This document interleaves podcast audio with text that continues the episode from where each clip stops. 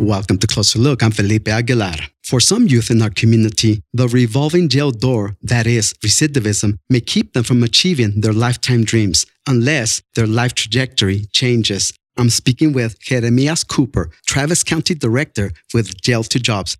Chris Haskins, who's the founder, he had a passion for, for ministry. He was a youth pastor at a church here in Austin, Texas saw the need to bring the word of God inside juvenile detention centers just because he saw the importance of feeding um, the gospel to our youth and, and, understood that that's where the transformation came from. And what we found was if we can get them to us and we can mentor them and teach them the word of God, then we can start making some changes in their lives and we can bring down the recidivism rate. And so what we did was we gave them some incentive. We said, man, if you come to our locations and you work with us, when we found jobs that we can do with them, we'll pay you. So the incentive was money, but the intention was to present the gospel to them.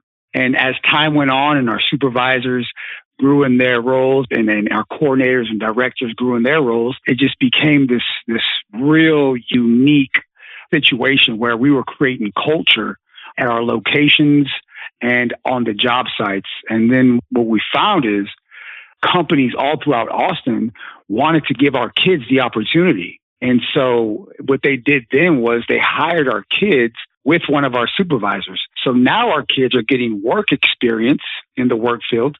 They're learning uh, the soft skills of what employment looks like, but they have a supervisor who's with them, mentoring them as they work. So now we're mentoring kids 30 to 40 hours a week plus, and they're learning how to work. They're learning the gospel. They're creating relationships with staff. We become like brothers and father figures and mother figures to them. And so they're just loving it. And we're literally filling in the component of what's been missing so long in these kids' lives. Most of our kids have no father. I would say 90% of them have no father. A lot of our kids, of course, being out of incarceration um, and going down that road, they've, you know, been involved in gangs and they're starting to get into addiction.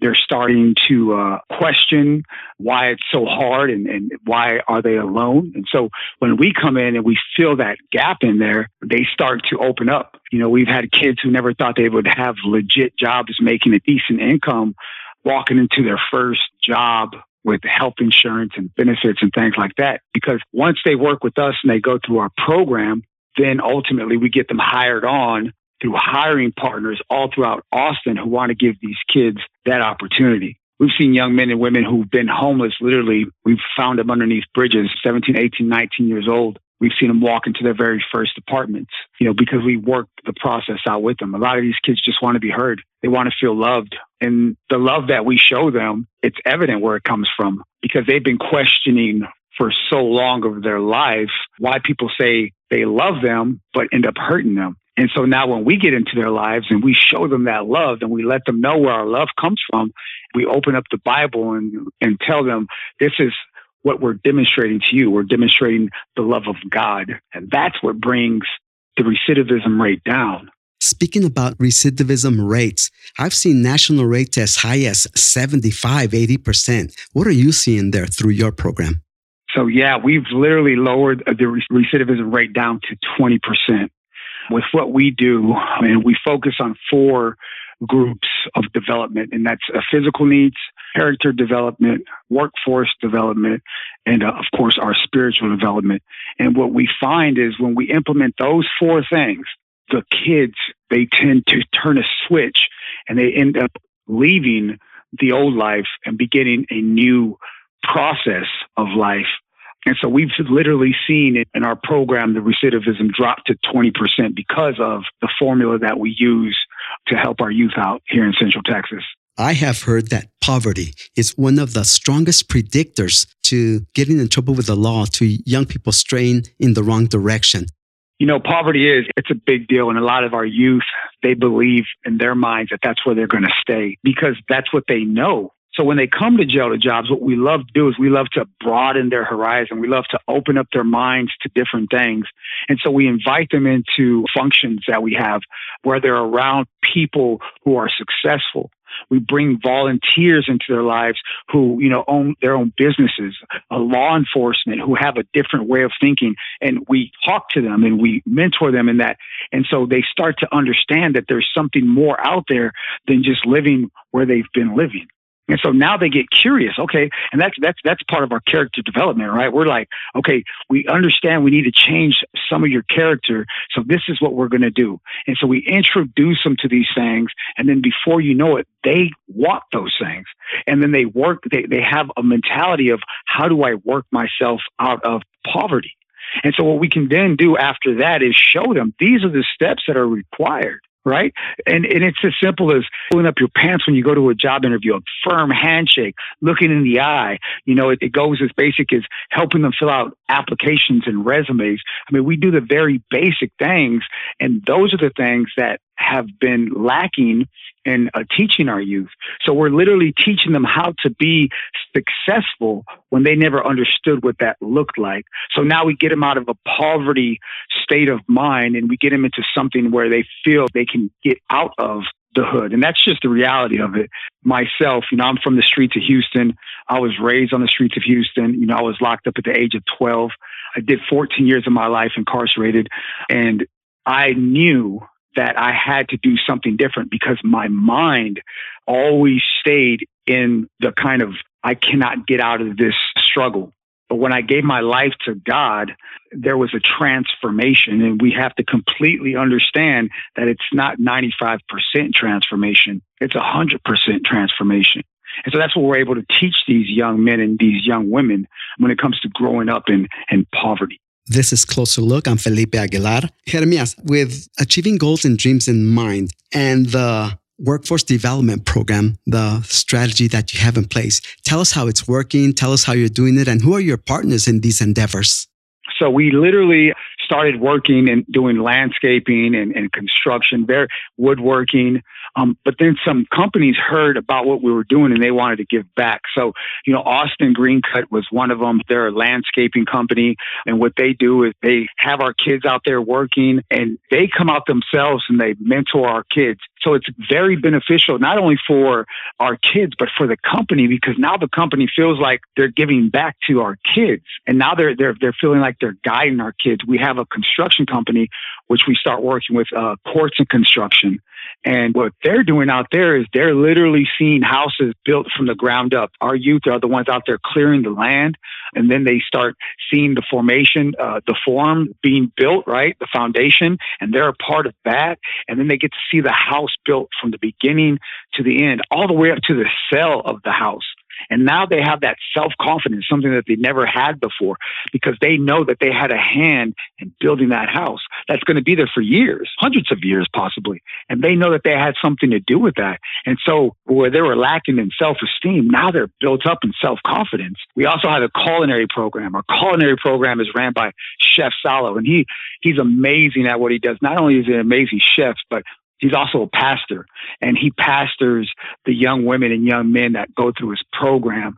Um, and the beautiful thing about the culinary program is our kids, they get to see the very beginning of the process, what the food looks like, but then they get to see the end product, right? This chicken or this beef at its rawest form and then being cooked into this magnificent beautiful display of food on a plate where they served the individuals and they can see the smile on, on those individuals' face and they know again that they had a hand in that. And so the self confidence again is it's a booster right there for them. So they know they can achieve these things.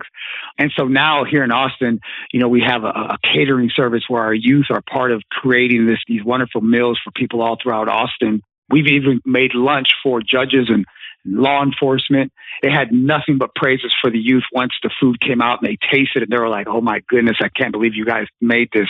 So, yeah, we partnered with Joe Blank Construction also. He hires our guys after the fact, after the programming, and they're there learning how to be pipe fitters, laying concrete, many other things. Um, they're starting off at $16 an hour. And for an 18 year old young man who's never thought he'd possibly make that much, now is walking into a, a job where you know, those those things are possible for them. So Jeremias, Jail to Jobs operates under several core values. A couple that caught my attention were one, generously invest in others, no failure, only feedback, and pursue transformation. Tell us about that. Yeah. so we live life where the kids are at and we pursue them. I can't tell you how many times we've had youth work with us and they just don't come to work the next day. And so what we do is, and what I've done many of times is I go and find them. I go to their houses. I knock on their doors. I can't tell you how many times I've seen the curtain open up and close and the door doesn't open up and then I'll leave and I'll come back again. And, um, eventually they'll come out and I'll be like, man, where are you at? Like, you need to come back to work. And, and they come. It's the pursuit. And it's just like God, you know, we, we love to believe that God is there for us and he pursues us and he wants to open up doors for us and he wants to give us that love that he has. And it's the same thing that we show our youth. We pursue them. We've gone underneath, you know, bridges and homeless camps and we go look for our youth.